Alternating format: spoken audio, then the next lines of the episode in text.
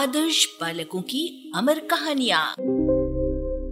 आज हम आपको सुनवा रहे हैं अजीत जज्झर की कथा। वाचक स्वर अनुज श्रीवास्तव। सिखों के दसवें गुरु गुरु गोविंद सिंह, आनंदपुर के किले में थे। उनके साथ जितने सिख सैनिक थे, उससे लगभग 20 गुना बड़ी मुगल सेना ने किले को घेर रखा था।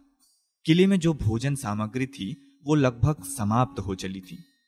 सिख सेना के सरदारों ने गुरुजी पर बार बार दबाव डालना प्रारंभ किया। आप बच्चों के साथ चुपचाप यहाँ से निकल जाएँ। देश को एवं जाति को, विधर्मियों के अत्याचार से बचाने के लिए आपका बचे रहना बहुत ज़रूरी है।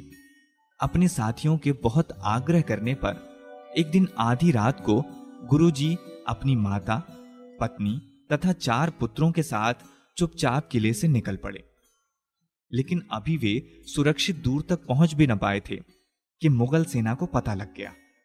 शत्रु सेना के घुड़सवार और पैदल सैनिक मशालें लेकर इधर उधर से दौड़ने लगे। उन लोगों की इस भागा दौड़ी का परिणाम यह हुआ कि गुरु गोविंद सिंह जी, उनकी पत्नी, दो पुत्र, अजीत सिंह और जुझार सिंह, एक और हो गए और गुरु जी की माता तथा दो छोटे पुत्र, जोरावर सिंह और फतेह सिंह, दूसरी ओर हो गए। वे लोग एक दूसरे से बिछड़ गए। गुरुजी सुरक्षित निकल जाएँ, ये सोचकर किले में जो सिख सैनिक थे, किले से निकलकर उन्होंने मुसलमान सेना पर आक्रमण कर दिया। रात के अंधकार में भयंकर युद्ध आरंभ हो गया।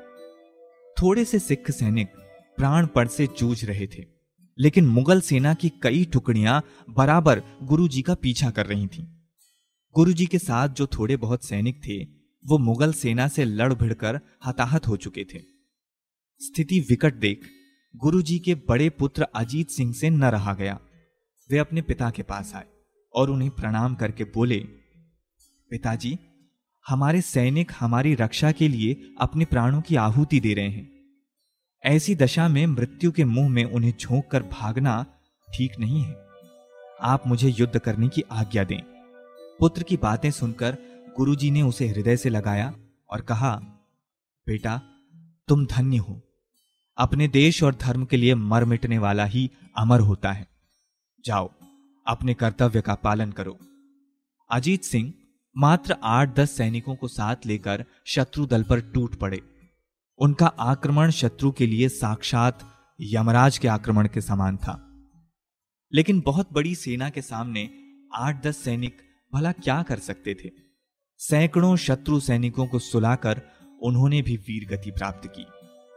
बड़े भाई के युद्ध में काम आने पर उनसे छोटे जुझार सिंह ने गुरुजी को प्रणाम करके कहा, पिताजी, मुझे आज्ञा दीजिए ताकि मैं भी अपने बड़े भाई का अनुगामी बन सकूँ। धन्य है वो पुत्र जो इस प्रकार देश और धर्म पर मरने को उत्सुक होते हैं। और धन्य है वो पिता जो अपने पुत्रों को इस प्रकार आत्म बलिदान देने का प्रसन्नता से आशीर्वाद देते हैं। गुरुजी ने जुझार सिंह को आशीर्वाद देते हुए कहा जाओ बेटा, देवता तुम्हारी प्रतीक्षा करते हैं, अमरत्व प्राप्त करो। जुझार सिंह भी अपने थोड़े से बचे हुए साथियों को लेकर शत्रु सेना पर टूट पड़े।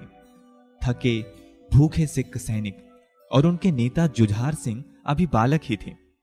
किंतु जब वे शत्रु से लड़ते हुए युद्ध भूमि में गिरे, उस समय तक शत्रु सेना के इतने सैनिक मारे जा चुके थे कि मुसलमान सेना डर कर पीछे हट गई। अरबा की प्रस्तुति।